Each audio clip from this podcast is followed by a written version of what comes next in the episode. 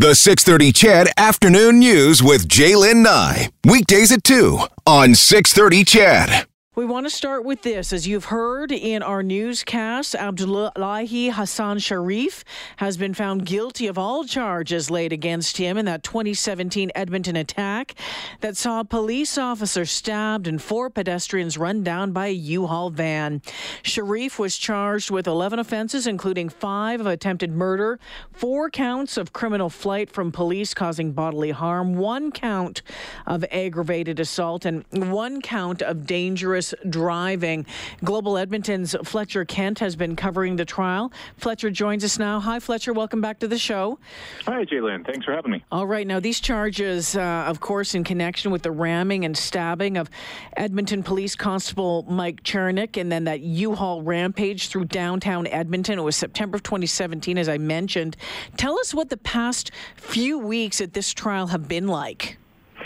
Well, I mean, in part, they've been kind of what you would expect when you're going through some of this, but in another part has been rather bizarre just because of the way that this has been defended. I mean, let's start back with just the evidence. I mean, we've gone through and with painstaking detail from the Crown's perspective, they've gone through and shown exactly what had happened. We've seen new surveillance video of the U-Haul flying through downtown Edmonton, flying around corners, even hitting one of the pedestrians that...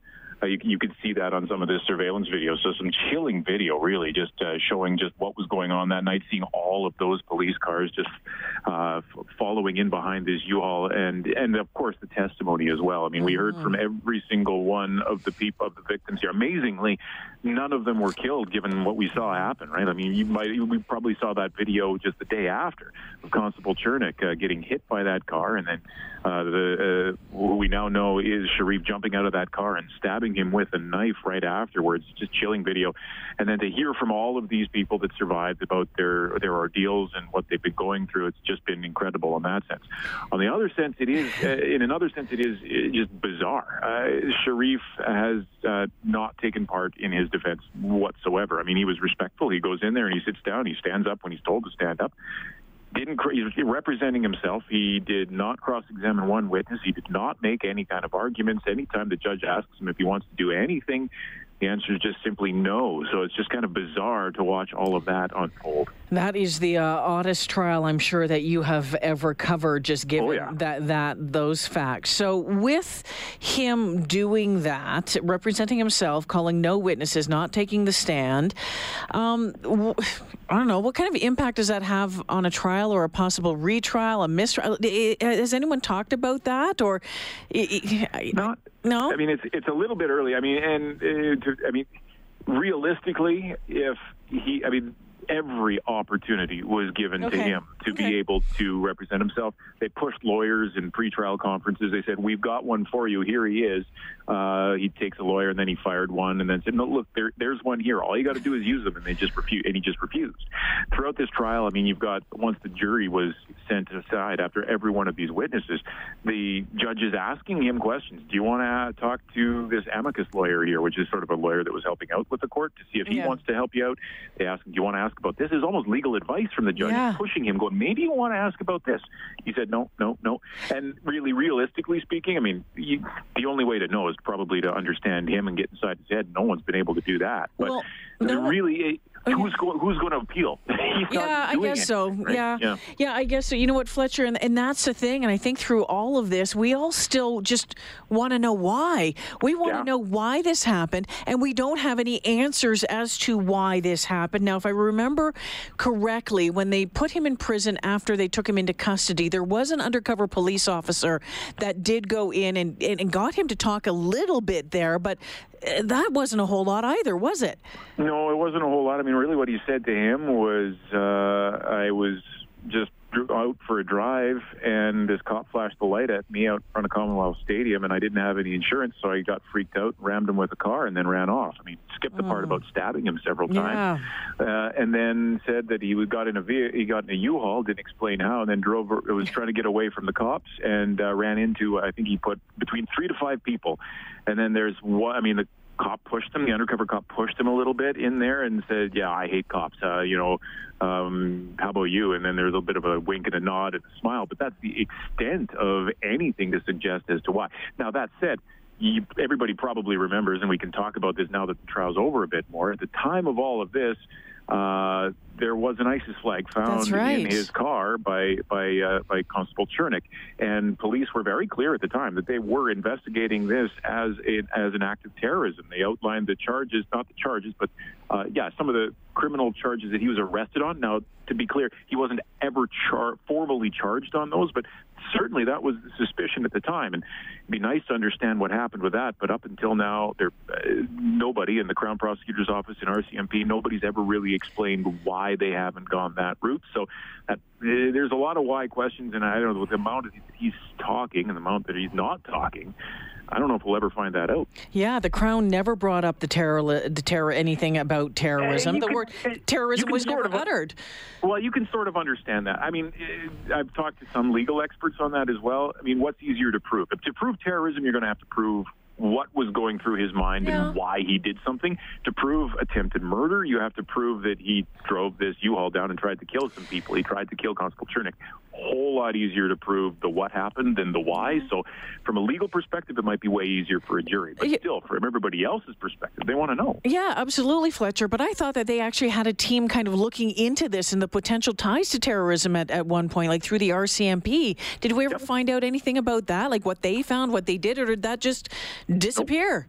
No, we know that there was a massive investigation. I mean, they talked a bit about that in court, saying that the Integrated National Enforcement Team, or the INSET team, was investigating. I can't remember the numbers off the top of my head, but it was massive. It was something like 360 or 350 some police officers that were involved in this at its peak, more than 100 or close to 200 other civilian people.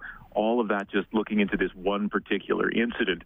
I'm sure they must have found something. Whatever they found, though, we've never heard that yet.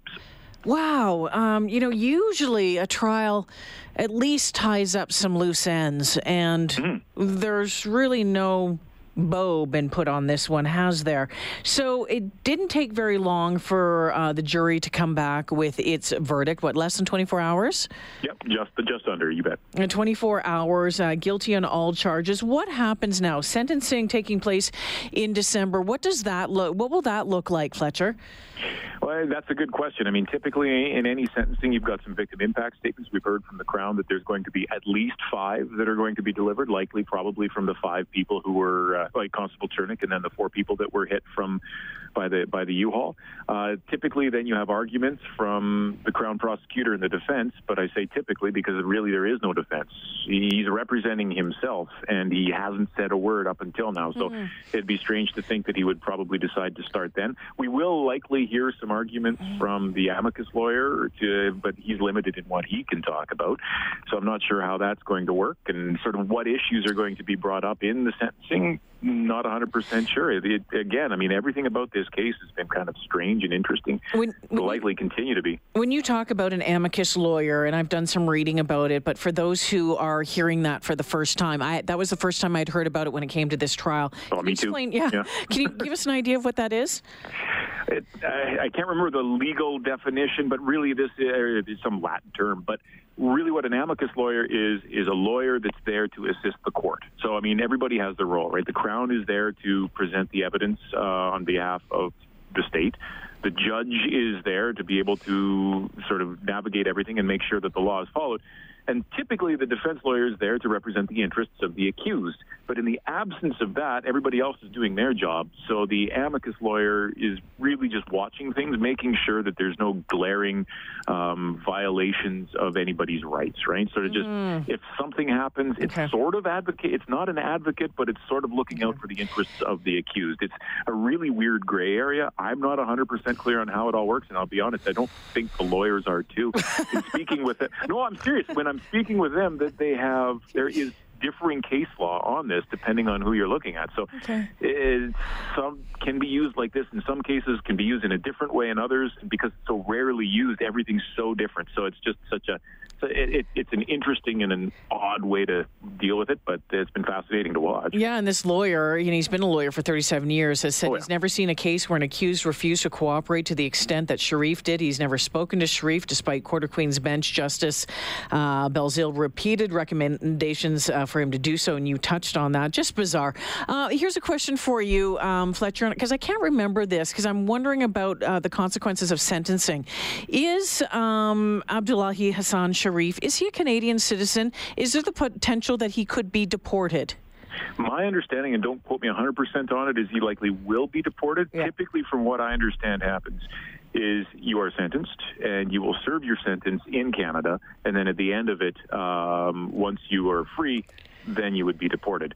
He's been convicted of 5 counts of attempted murder. Each count of attempted murder, depending on sentencing, does carry a maximum of life in prison. Yeah. So, honestly, I'm not 100% sure what would happen if he's sentenced to life in prison. If he does get that maximum, even if he's paroled, would he be deported? I'm not sure. But typically, yes, you would end up being deported after you serve your sentence. And any recommendations being made right now on sentencing? Nothing yet. No, that's something that you would typically hear from the Crown prosecutor during their sentencing arguments, but they didn't bring any of that up today. What a bizarre one, Fletcher. All the way around, just simply bizarre. But boy, oh boy, you know, how many of us will just never forget Constable Chernyk and you know, him in the days afterwards, and certainly his testimony on the stand was just so powerful and so emotional. And I'm sure that you're going to remember that for a long, long time. Absolutely. Yeah. You know what, Fletcher? Thanks for this, and you know, we'll see what happens in December. I appreciate you taking the time. Yeah, not a problem. All right, take care. Yeah, Fletcher Kent over at Global Edmonton.